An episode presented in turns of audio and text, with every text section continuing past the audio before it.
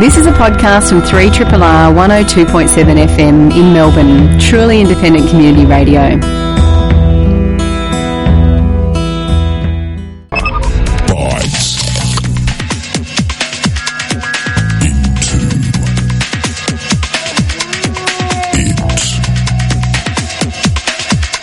You're listening to Byte Into It on 3RRR. We're super excited. On Byte tonight, we'll be discussing all of the good stuff. Computers, new technology, play, open source. We're very much looking forward to spending some time with you. Play is important to human beings and to lots of species for a whole host of reasons. It helps us to learn, to be creative, to find new ideas and to express ourselves. Sometimes games help us to be somebody else as well. Play is often thought of something as childish that we do as an activity or a distraction, but a new theory of play suggests it's an approach to living and can be applied in many aspects of our lives. Laura Summers, great to have you in the studio. How are you playful in your life generally? Such a good question. I will say I'm quite a physical player. I quite enjoy a skip. It may be a little bit silly. I know that people associate skipping with five-year-olds, but I quite enjoy gallivanting down the street like a moron or just running for no good reason. I also really enjoy wordplay. I think words are really important, and it's really fun when you subvert their meaning or you say something and you kind of go, ha-ha, there's this great double meaning underneath that. I didn't even think about it until I've said it. I always get in trouble for wordplay, and like if somebody strings together an interesting combination, I'm out of the conversation and just thinking about that and kind of what it means. And I guess running is like a really kind of primal kind of thing, like running away from stuff or like, you know, running from shadows and stuff. Yeah, exactly. Or like a little adrenaline burst, like, hey, you know, I've got energy, I'm just having a little run. And you don't see many, you know, people in corporate attire on the street sort of just having a little run for fun, but I'll do that in my Converse and my tracky docs because that's where I wear to work anyway. So we might have to talk about that in a little while. Why do people in suits not play? Tonight we're joined on the show by Miguel Sicart, who is an associate professor at the IT University in Copenhagen. His research on games and play combines philosophy with design research. He's authored a series of books on the subject of play, so we'll be speaking to him in a short while. Publicly available community-managed software and development has been well represented on Byte over the years, continues to be so. We decided to check in on some of the tensions between open source idealism and business reality. What have we learned from LeftPad? What are some of the things that we should be raising at the moment? We'll be joined on the show tonight by Rick DeBoer and Chris Burgess to tease apart some of the more pressing issues around the open source community. Before we talk about those things, though, we wanted to give you a few news items, things that we thought were important to bring up. It's always interesting when one of the biggest tech brands in the world starts to go backwards. What's going on here, Laura? So Apple, for the first time in 13 years, has posted a year-over-year decline in revenue. And obviously, you have to take this with a grain of salt because they're still one of the biggest, most profitable tech companies in the world to date. So to give you some numbers, it brought in $50.6 billion in revenue for the second quarter of 2016 and $10.5 billion in profits, compared to the previous quarter, $58 billion in revenue and $13.6 billion in profits during this period of last year. So that's a 13% drop. And obviously, a lot of people are speaking to iPad sales not being as high as expected, as well as the iPhone 6 rather uptake not being maybe quite as high as was expected. But certainly, the other big issue for Apple is simply the fact of market share. They have so much already. They just can't continue to see the same growth over time because there simply are not the bodies in the world to buy their product. Yeah, I guess the bigger story is they're almost at saturation, and kind of just those few extra people who never had one are picking them up. But yeah, I mean it's not the disaster that the media would like to have us believe. No, I mean I'm sure that whenever you're a big gun, people sort of think, how can we poke holes in that story? Like we're bored of the Apple success story. What can we do with it now? But certainly, I think like the investors maybe can get prepared for some plateaus in revenue and sales rather than seeing that kind of same media growth that they saw, especially like around that 2006 to 2007 era. Yeah, It certainly was a massive change for how we experienced lots of things, you know, internet, applications. It was a big change. Internet on your phone. It's happening. Another thing that is interesting in terms of innovation and the development cycle is battery technology. Today there was a, well, it's one of the biggest things that we have to confront. How do we power up these little devices that we love? The smaller the better. The smaller they are, the more we can, you know, stick them into small places, the more we can stack them up. It's been one of the hardest things to overcome, but a new project from the University of Washington Sensor Lab has addressed this in an interesting way. Researchers there have created a thing called the WISP, or Wireless Identification and Sensing Platform, which is a combination sensor and computing chip that doesn't need a battery or wired power source. It actually sucks in radio waves emitted from a standard off-the-shelf RFID reader. So, yeah, just the same things that you use to kind of deter shoplifters and, like, you know, stick in books and tags on clothing and stuff like that. So, yeah, it's not designed to compete with chips in phones or laptops or anything like that.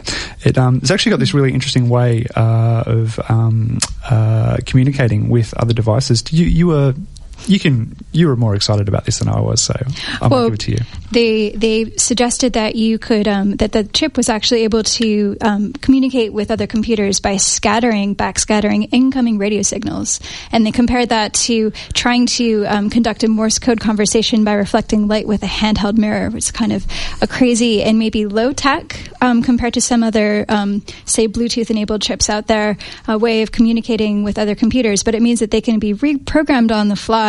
And again, as you said, that they're not powered. You don't have to have a power outlet, and you don't have to have a battery pack. And it's a pretty interesting and I'd say innovative way for this chip to actually send and receive commands. And certainly, as we know that the third world coming into mobile devices and, you know, that being the next new market share happening in the next sort of 5 to 10 years, seeing devices that not necessarily are like the sexiest new tech, but more the most pragmatic and easiest to adopt and cheapest to build will be probably what's big happening in tech. Yeah, I think one of the biggest applications for this that they were excited about was a fully realised Internet of Things, where all of these dumb objects get a bit of smarts. I mean, it's kind of, there's two sides to that as well. There's all this stuff that doesn't need to be smart, that can become instantly smart because the economics of it changed and the physics of it changed. But interesting, we'll have to keep an eye on that. One of the things that is also very interesting is a series that's coming up, Design and Play, which is being launched tomorrow at the RMIT Design Hub here in Melbourne. Miguel Sicart is an associate professor at the IT University in Copenhagen. His research on games and play combines all sorts of interesting things. He's the author of The Ethics of Computer Games, Beyond Choices, and most recently, Play Matters. Miguel, thanks for joining us in the studio. Thanks for having me. What do you think you've noticed about how we play, and are we a playful lot here in Melbourne compared to where you've been observing it around the world? Well, I think you're a very playful lot here. I mean, it's been fascinating just to walk around and see how many people take the streets as a place for expression. So skateboarding, but also music performance. I think that sort of idea of having the public space as a space of performance is very playful in itself.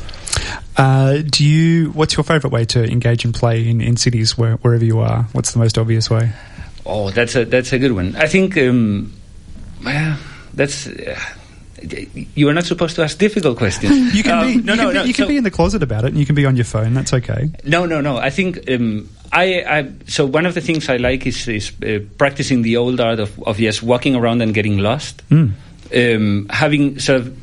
You know, it's so easy now to walk around and then you just like, where am I? I open my phone, Google Maps, and but just this idea of getting lost, like not knowing where you are. It's a form of play that I enjoy very much when I go to any new place.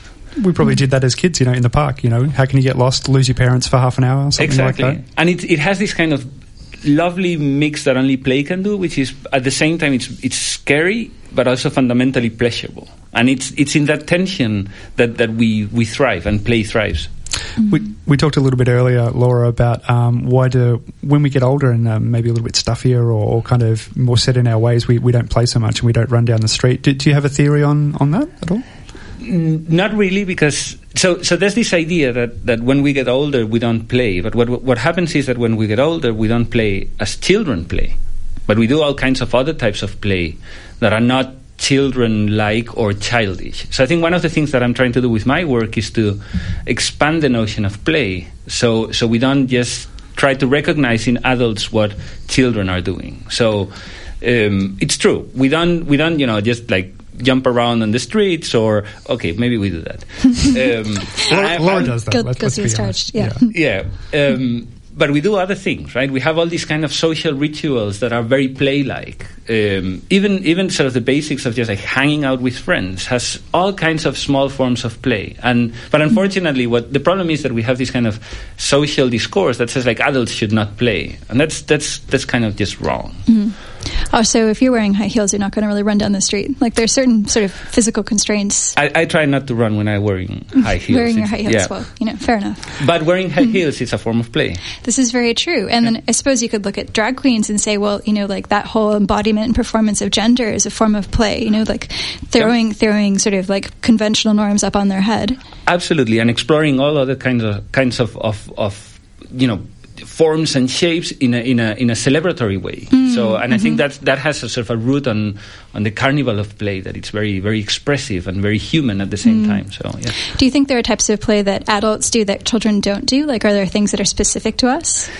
Yeah, most of them happen in sort of kind of bedrooms and places like that. So there's all kinds of embodied expressions that adults have as like sex, that can be called play, and the children obviously don't practice, at least not in the same ways. Yeah.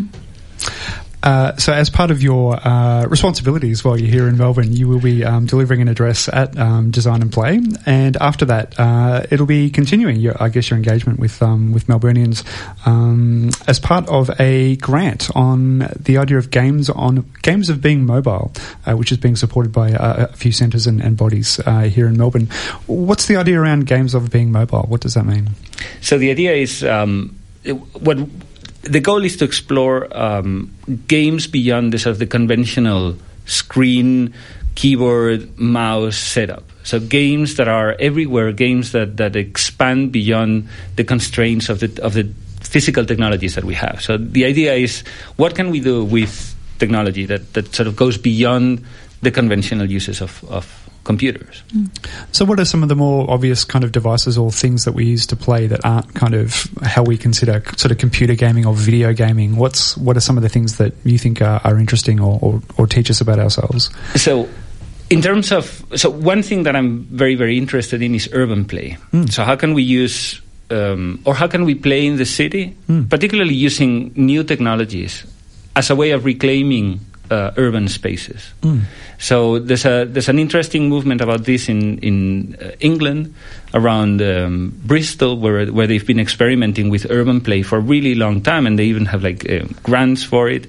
And I think that's one area that I find particularly rewarding.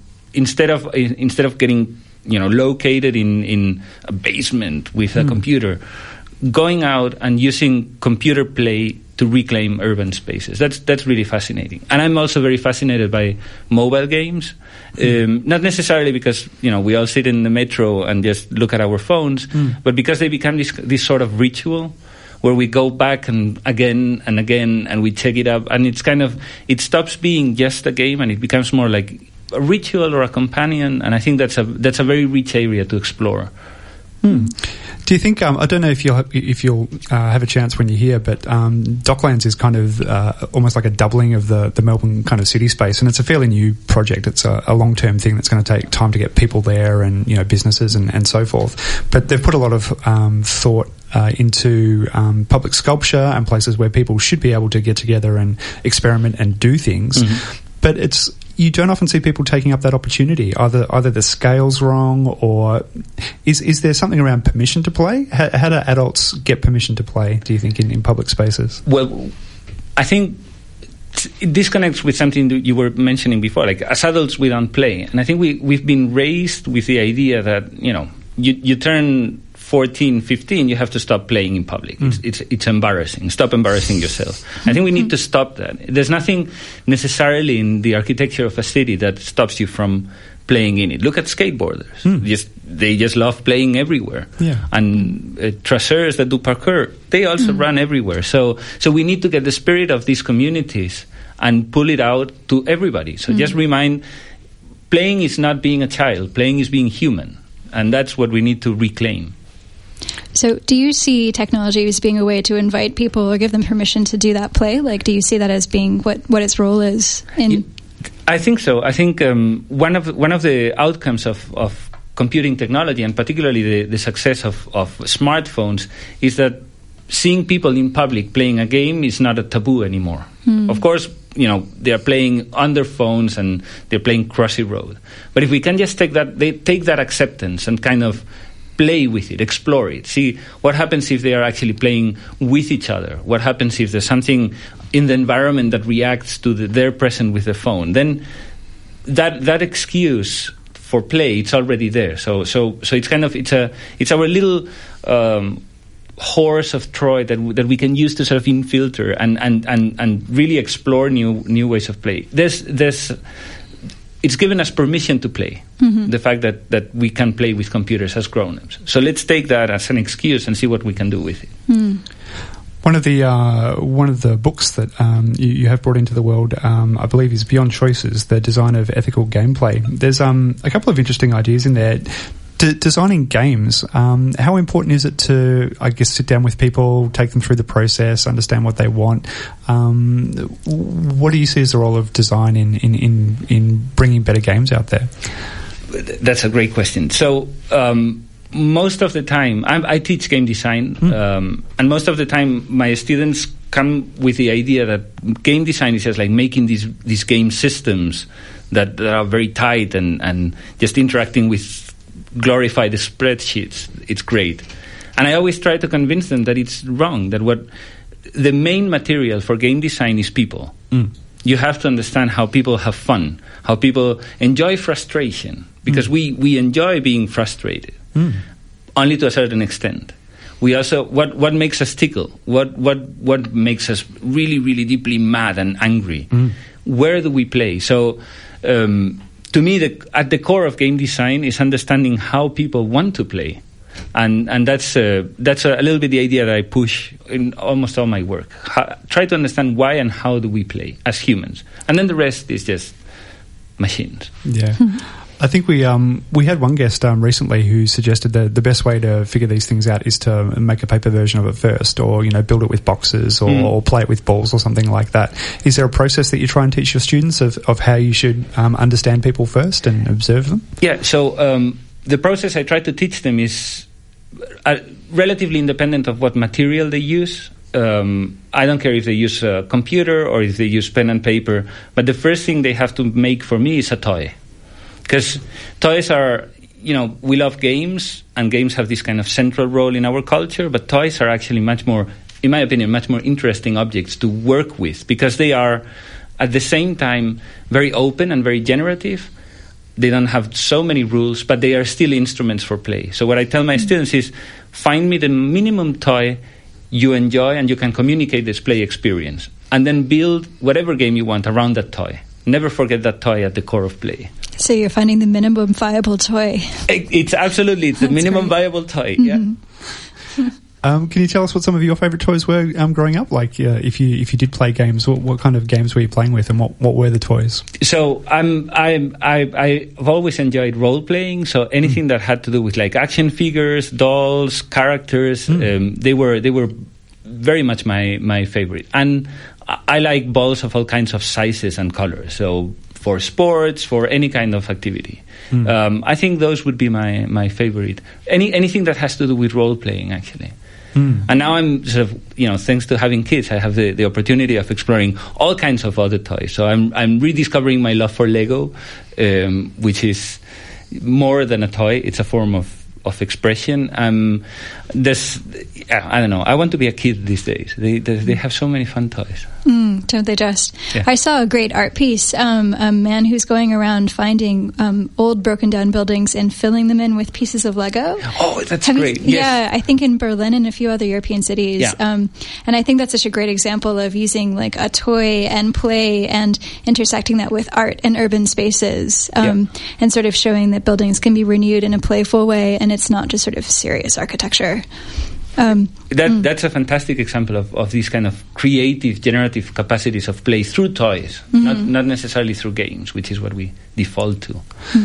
Melbourne's a fairly good city for, I guess, conferences and getting together and talking about these kinds of things, like what sort of city do we want to be and what sort of ideas do we want to have. Is there a role for administrators or the government in making sure play is part of society, or is it up to us to kind of make it happen and do it for ourselves? Well, it's both. Everybody's responsible for making everything more playful. But I think governments have a responsibility in not cutting down the expressive possibilities of play, and particularly not narrowing them down. It's very easy to think about particularly public spaces as spaces that are almost rented out for corporations, and therefore allowing corporations to dictate what can happen in the public space. And I think one of the most important things any government can do is to make sure that the public space stays public with everything that it implies. And perhaps one of the most important things that it implies is that people can play as they want in those spaces. I do love the idea of the city council or somebody just throwing out the big... we had a bag of Lego. It was like a library bag of Lego, and like my parents would throw it out like every afternoon after school, and my sister and I just like swarm all over it and pick it out of the carpet and so forth. But you know, the idea of it's like the pinata of toys. Just go make something. Here's a space. Go do it. Do it. Here's those big green flat places, and go crazy afterwards. So in terms of your lecture and masterclass, what are some of the things that you're most interested to tell us about while you're here in Melbourne? So I'm going to be presenting a lot of new work I've been doing. Most of my previous work up to my latest book, Play Matters, has tried to pull the human in the center of the equation about play. And even though I want to keep that presence, I'm now inquiring, why do we play with computers? So... if play is this kind of fundamentally human form of expression, why is it that we play with these fundamentally stupid machines? What is it that computers have that makes us play with them? And that's a little bit something that I'm going to explore in depth. It has to do with, I think, sort of the intuition I have now is that when we play, we perform on the world the same operations that computers perform on the world. We kind of simplify it, narrow it down, for expressive purposes, or in the case of computers, for computational purposes. And we have intuitively figured out that relation, and that's why every time there's a new technology or computing technology, we build a new form of play through it. So, yeah. That's often the way we introduce them, or they get discovered, like with VR. You know, VR is very much a play tool still. Like, I don't know, there's many corporate sort of implementations of it yet, but for experiencing stories, certainly. Yeah, absolutely. So every time there's a new technology. So the history of computing is very complicated because it starts as a war machine, as it's a tool for killing other people. But as soon as we stopped killing other people massively, you know, we had these mainframes in the 1950s, and the first thing that the hackers at MIT do is a video game. And then almost every step of the progression from those huge mainframes to portable computer and you know, broadband has been parallel to and advanced in play expression. So, you know, for instance, we suddenly have broadband and we can stream video live on the internet, so we have Twitch. And why not something else? No, Twitch, right? We want to show how we play. And we want to, then we make Twitch Plays Pokemon, which was my first, you know, my favorite thing from last year, where people just gathered up on Twitch to play Pokemon kind of together of sorts. So it's this kind of, there's a close relation that we haven't explored, and I think that if we tap on it, it's going to be very productive. Not necessarily for game design, but for making most of our interactions with computers much more engaging and much more playful. It sounds like something that we should all get along to if you have a chance. Even if you can't make it to the opening tomorrow, Design and Play, the exhibition will be on from the 29th of April to the 14th of May. Miguel, thanks for coming in tonight and having a bit of a chat. Yeah, thanks for having me here. And we'll follow it closely. Hope you enjoy your time while you're here. Thanks. It is 7:25. You're listening to Byte Into It on RRR. Hey, one thing that may not have escaped your attention is it is April, or probably the bestest month, I will say, having a birthday in the month of April. It's also the time when we have April Amnesty, where it's a chance for you to, I guess, renew your love to the station, or if you've never subscribed to do so, in fact. There's lots of awesome prizes up for grabs, and it's probably a better time to actually get in and sort of bend your wallet a little bit, because probably a few less people do it than they do during Radiothon, and there's still heaps of awesome prizes. If you jump on the website, you can see what's going. If you don't know too much about it, if you're swizzing around on the dial or sort of opened up somebody else's browser on your laptop, a full subscription is $75, concession is $40, business is $150. If you're really passionate, subscribe for $125. And you have roughly 3 more days to do it. A full subscription is only $1.44 a week, so it's less than a cup of coffee, half a cup of coffee even. So definitely do that. You're listening to Byte Into It on RRR this week with Laura and Warren and Joe pushing our buttons at the moment. You just heard from Waterfalls and the track Empty Arms Are Kinder. I totally agree. As mentioned earlier in the intro, we do like to check in with what's going on in the open source community in Melbourne and further abroad. To do that, we've got a couple of guests in the studio tonight, and I might pass over to Laura to talk a little bit about this. So we thought we might have a bit of a check-in about how open source goes in a business context as well as just in the idealistic abstract. And to chat about that, we've got Chris Burgess, who's a web technology consultant from Melbourne, co-founder of an agency called Clickify and also WordPress editor for SitePoint. He's also very involved in the WordPress communities and gets around to a lot of meetups and is an overall cool guy. So hi, Chris. Thank you so much for joining us. Thanks for having me. And also joining us is Rick DeBoer, who has been in various software roles for the past couple of decades. He's also an ex-colleague of mine and is a totally rad dude, I can tell you. And he has got a lot of strong feelings about open source as it works for businesses as well as for the individual developer, and has had a lot of experience, particularly in the Drupal world, which is very community-driven, very open, and very generous, but also maybe not always that pragmatic, shall we say. So we're going to get him to chat a bit more about that and tell us about his experiences. Thanks, Rick, for coming on. Thank you. Great to be here. I think before we do that, we might actually have a special sting ready to go. This couldn't go unremarked on, so let's hit it. Open source. Yeah. What is it good for? Absolutely everything. Open source. Open source. What is it good for? Absolutely everything. Open source. So really, what is open source good for? Maybe that's a question we can start with.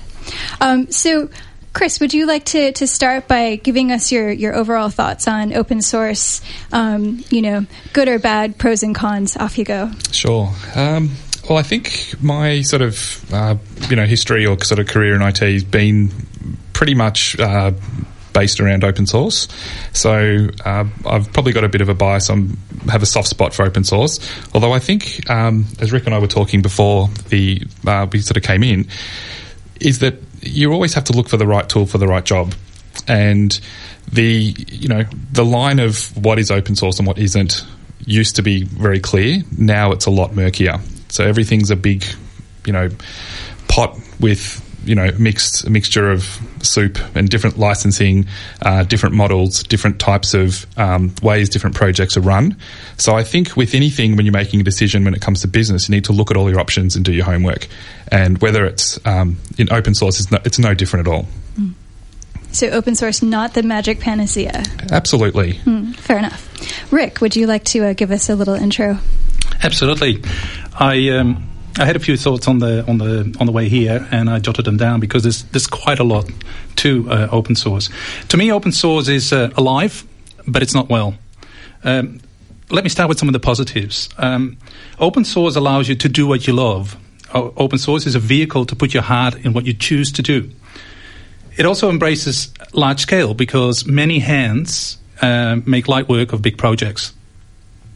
Potentially the quality is better because you got many brains for clever solutions. By the same token, it could be more secure because you've got more eyes to look at security holes. Open source also promotes a sense of community spirit and working towards a common goal. Many souls work together for what is shared by all. And finally, it gives recognition. Contributors enjoy the satisfaction of having their names out there and a portfolio of projects. And I've experienced all those positives myself. For me, it's been about having fun, doing well, and also doing good. The negatives for me come from open source development often being driven by spare time contributors who are poorly funded. That leads to reduced efficiency. When you're not paid much, you can only afford to work sporadically, and that slows down progress of the project. So in terms of contributors... So teams of contributors that move in and out are hard to manage. And, of course, a couple of years is a long time in software. Most importantly, it's actually unfair. So because the value for money for those that are producing is much smaller than the value for money that are consuming. That puts a strain on sustainability. Who can sustain a long-term investment of time and effort without material rewards? Your best talent may leave the project early. So in short, to me, open source is in fact modern slavery. For contributors, it's not sustainable, and for businesses and consumers, it is neither efficient nor reliable. Wow, fighting words from Rick. Open source is modern slavery. You I knew you would pick first up on that one.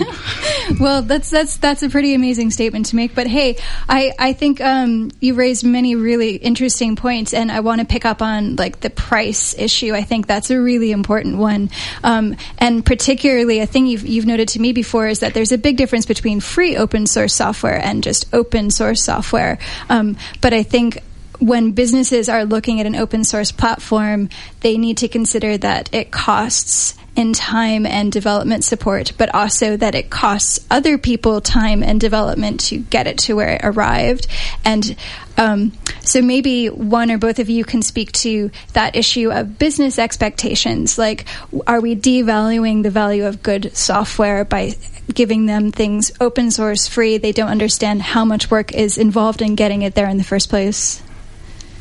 Yep, absolutely. I think there's a real issue with businesses who, you know, they see something's free and they think of it as free as in free beer, whereas not as if it's free as in free speech or freedom. And I think that's something that is, you know, sort of at the core of a lot of open source projects, is that, you know, these are, you know, it's there for the better of the community. And I think businesses just look at, you know, something costs X or something's free, therefore it must not have any value. And it's not uncommon for even something like WordPress. People will say, well, you know, WordPress is free, so my website should be free. But really, these things, we're talking about tools, and the tools are only as good as the people that are using them. So that goes for, you know, a whole bunch of things, whether it's sort of server platforms or database systems or, you know, the whole range of different things that are out there. But I think it's up to us to educate clients or our colleagues or, you know, management or whoever we're working with to really see the value in things. And I think that from my perspective, anyway, open source is a lot more about things surrounding it, community, and the ability to be able to sort of learn and contribute. And, you know, as Rick mentioned, there's definitely some pitfalls there. There are a lot of good developers who choose not to share their code because they realise that it's going to be a support burden, so they prefer to just keep it to themselves. And I'm sure that Rick could probably comment on that later. Mm. But I think overall, you know, like saying that, you know, we shouldn't use a particular model of, you know, licensing, really limits yourself into being able to select the right tool for the right job. So... yeah, absolutely. Do you want to respond as well, Rick, or do you feel comfortable with that response? I like that response, and I agree. Mm. Maybe to add, the original confusion comes also a little bit from the fact that Richard Stallman, who started who created the word free open source, he didn't refer to free in the terms of it doesn't cost anything, as in free beer. What he referred to was the fact that when you buy a computer and when you buy software, then you're not free to do what you want with that software. Even if you had the skills to change the software, if it's delivered to you as a binary, you can't do anything with it. And even if it's not delivered to you as a binary, the licensing may be such that you're not allowed to do that, make changes, share it with your neighbor, and so forth. So that's another confusing aspect about free as in freedom and free as in doesn't cost anything. So do you see there being an obligation to businesses who profit from open source platforms or services to reinvest in those communities and help support that development community? Is that a thing that we should be looking to businesses and educating them more on? Absolutely. I think something needs to happen in the terms of fairness and sustainability. You can't expect people to work for nothing. Like I said, that's the modern slavery aspect of it. The difference with modern compared to old school slavery is that modern slaves are not chained to their job anymore, and so they can walk out at any time. And this is the big problem with open source. And I can give you examples where people say after a while, "See you later. This is all too hard. I'm not earning anything. I got mouth to feed," and so the project. Loses very talented people, and for good reason. Or to be fair, you might have mistakes happen simply because, as you said before, it's a side project. It's not a project people are putting all of their time and energy into. I think Heartbleed is the one that pops into mind. I think there was a commit that happened at 11:59 on New Year's Eve, and that was the thing that created that vulnerability. And that wasn't even a person saying, "Nah, I've cracked the shits, I'm out." They're just trying really hard to get something out the door and then go have a glass of champagne. But because that's not their full-time job, and then there was no one to check their work, that vulnerability wasn't identified. You brought up Richard Stallman, and I think that leads me into a question I've been wanting to tackle, which is this question of TiVoization and hardware, which prevents those software changes going forward. So for people who aren't familiar, this is where hardware restrictions prevent non-platform approved versions of the software from running on that hardware, meaning that and TiVo was built on an open source platform and then restricted it to their hardware, so essentially we're able to profit from it and prevent further changes, which obviously subverts this sort of intention of the law, which is to make it free and available for changes going forward. And this has created something of a schism in the community between the two license versions, the GNU 2 versus 3.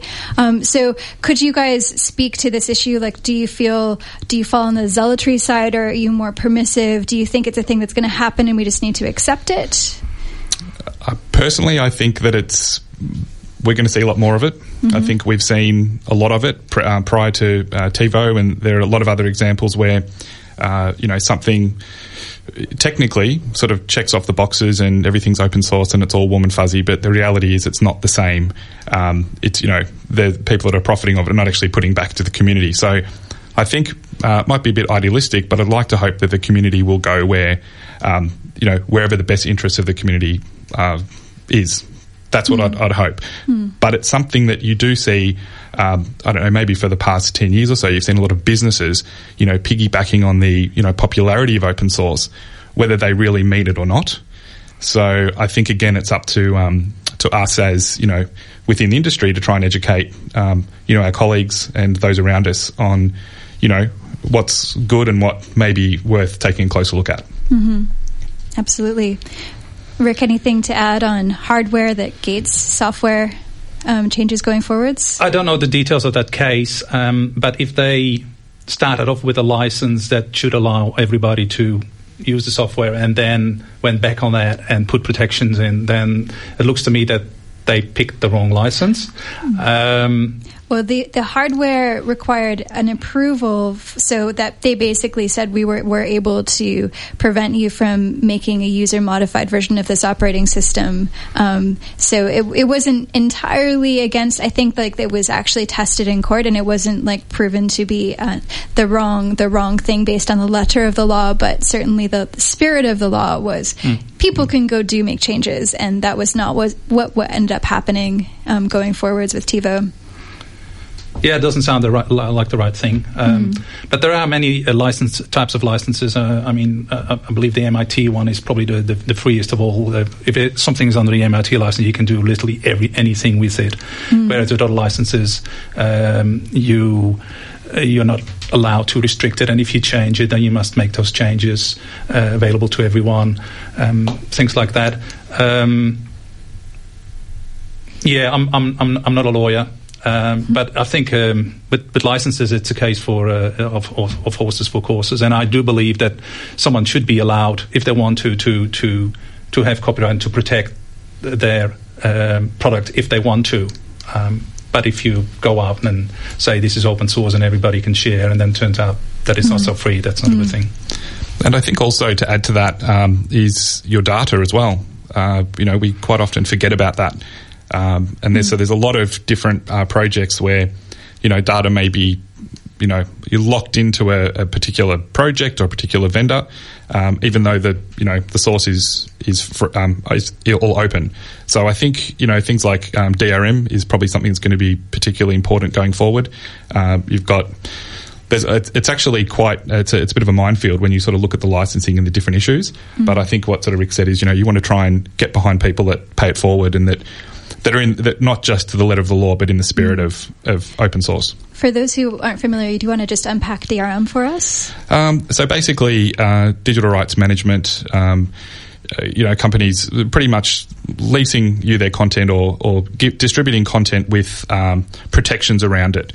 So whereas we're kind of used to getting a particular, maybe it's an ebook or a song or a video, but there's formats that prevent you from distributing that or sharing it even amongst your own devices. So it's a pretty hot topic, and it does impact on when you're looking at, and I think that's what the GPL3 has some stuff about DRM as well. Yep. If you're interested. Yep.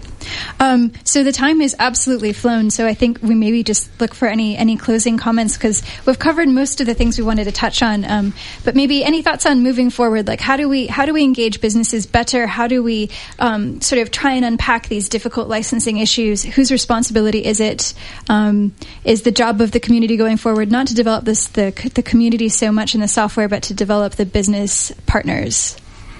I think so. I think it's perfect what you've just said there, Laura, and I think that the sort of the goal of any successful open source project includes the things that surround it. So it's not just how good the code is, how fast it is, how secure it is, how active it is, which is, a good sort of indicator, but really you want to make sure that things like documentation, training, certification. If you look at some of the leaders sort of in the open source community, they've been doing that for a while, and I think it's not a small job. I think you have to work really hard at it. And I think you have to look after the developers that are there on the front line, that are writing the code and help them from burning out and, that sort of thing, which is what Rick was talking about. Yeah, to me, if you want a system that is that has great quality, reliability, efficiency, then you cannot rely on people doing work for free. That's what the open source community needs to solve. They've tried that with things like GitTip and Bee Money, but that's what it is, Bee Money. I looked at GitTip coming into the show, and the average tipper on the GitTip pays $1.69 per week to two teams. So the mechanism is there. People can give if they want to, but they don't. So it's more than anything, it's a matter of changing attitudes. And but it's hard because people have to part with the money. It's not like recycling, getting people to recycle. That's easy, just two bins. It doesn't cost you anything. But to get people to pay money is hard. Guys, I'd definitely like to spend some beer money talking more about this, so we might have to do that and get you back here with the Sixer sometime soon to talk about these issues. Rick, Chris, thanks very much for coming in. Thank you. Cool. Thank you. And I'm sure we'll see you around the traps to talk about this further. Awesome. We've got a few more minutes left on the show, roughly 7 of them, and we did want to talk to you about a few things that we found interesting. We do have a nice acronym in our run sheet, which is WNOTWA, or Weird News of the Week, where we get to dump all that stuff that's not really news, but we still want to talk about it anyway. One of the things that did catch my eye this week Passwords are a bit of a pain in the butt. I finally got my 1Password thing kind of working, but it still kind of like jumps out at me all the time and makes me put passwords in, which is annoying because my master password is like super complex. But one of the things that could be replacing passwords in the future is skull echoes. There's a couple of interesting pieces of research that have come out. Researchers at, well, there's two of them here. The basic idea behind the skull echoes is that they bounce waves into your head. There's some conduction speakers and microphones to listen for tiny differences in how sounds bounce around inside your skull. So they'll play a track or just bounce in some sound waves. They're able to report a 97% identification rate, but only ran tests with a small group of people. The study tested Google Glass as a way to kind of start doing that stuff. So that's kind of interesting. To be fair, it's a little bit more in depth than simply typing in a couple characters on a keyboard. Like, you do need to have a bit of a kit on your head that's going to listen to how those sounds echo around and sort of try and identify. Although, to be fair, it also means that, like, you're going to know if someone's trying to hack your password, right? Like, yeah. If someone's like putting a little microphone up to your head kit while you're logging into a secure like online banking thing, you'd be like, this is a little bit sus. Yeah, that girl's taking my Netflix. Like, what's going on? Yeah, exactly. So that was interesting. The other one that was that kind of went along sort of in that vein is a study where 50 people were fitted with 30 brain sensors, while images of things such as food, unusual words, celebrities were flashed in front of them on a screen for less than a second. And the sensors actually captured how our brains automatically reacted to the pictures. And from that data, researchers were able to figure out how to identify a person with 100% accuracy. And it only took around 27 images before they could figure out who the person was. Which is really interesting. I mean, 27 is there's a lot of combinations in that, but to think that we're all reacting differently to some common images, like a picture of a banana or Kim Kardashian or something like that, is kind of reassuring. There's so much of a beigeness about a lot of the stuff that gets served up out there. Absolutely. Well, certainly, our brain's chemistry, our memory engrams, the physiology combined with, our unique personalities and the way that we perceive the world. It's nice to think that there are still some things that make us uniquely us, that isn't just, the Freudian id. It's like an actual physical thing that's different. That is really nice. It's true. It's kind of comforting. Something else that might aim to be comforting is a new feature from Tinder that's been launched in Australia today, I think. What's going on here?